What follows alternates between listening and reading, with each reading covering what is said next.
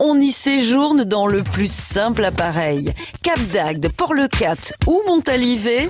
En France, près de 2 millions et demi de personnes pratiquent le naturisme. L'être humain est quand même né euh, nu, on va dire, sans vêtements. Donc euh, je trouve que c'est c'est la nature. 1920, l'année où on a retrouvé notre grandeur nature. au soleil,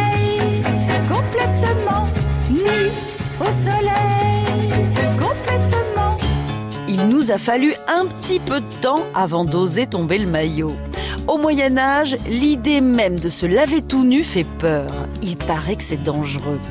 À la Renaissance et plus tard, avec les philosophes des Lumières, les principes naturistes vont reprendre leurs droits. Le terme est inventé par un Belge, Antoine Planchon, en 1778. Mais ce sont les Allemands qui l'adoptent en premier dans les villes thermales. Cette fois, vivre nu serait bon pour la santé. Ce culte du corps s'acoquine aux idées libertaires et anarchistes. Être à poil, c'est hautement politique. C'est une révolution. À poil À poil Pour les Français, en revanche, ça va mettre un peu plus de temps. En 1920, un aristocrate breton crée le Sparta Club, premier camp naturiste de France.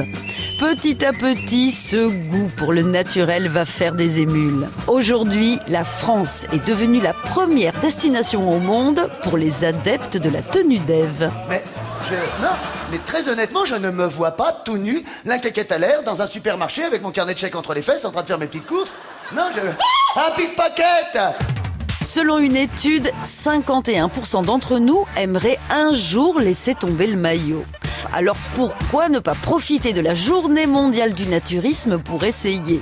Allez, le 1er juillet, ni vu ni connu, on se met tout nu. Bien sûr, pas n'importe où, cette pratique n'est pas dénuée de réglementation. Ah bah oui quand même, à ne pas confondre avec la fête du slip. On n'arrête pas le progrès. Poil À poil À retrouver sur FranceBleu.fr.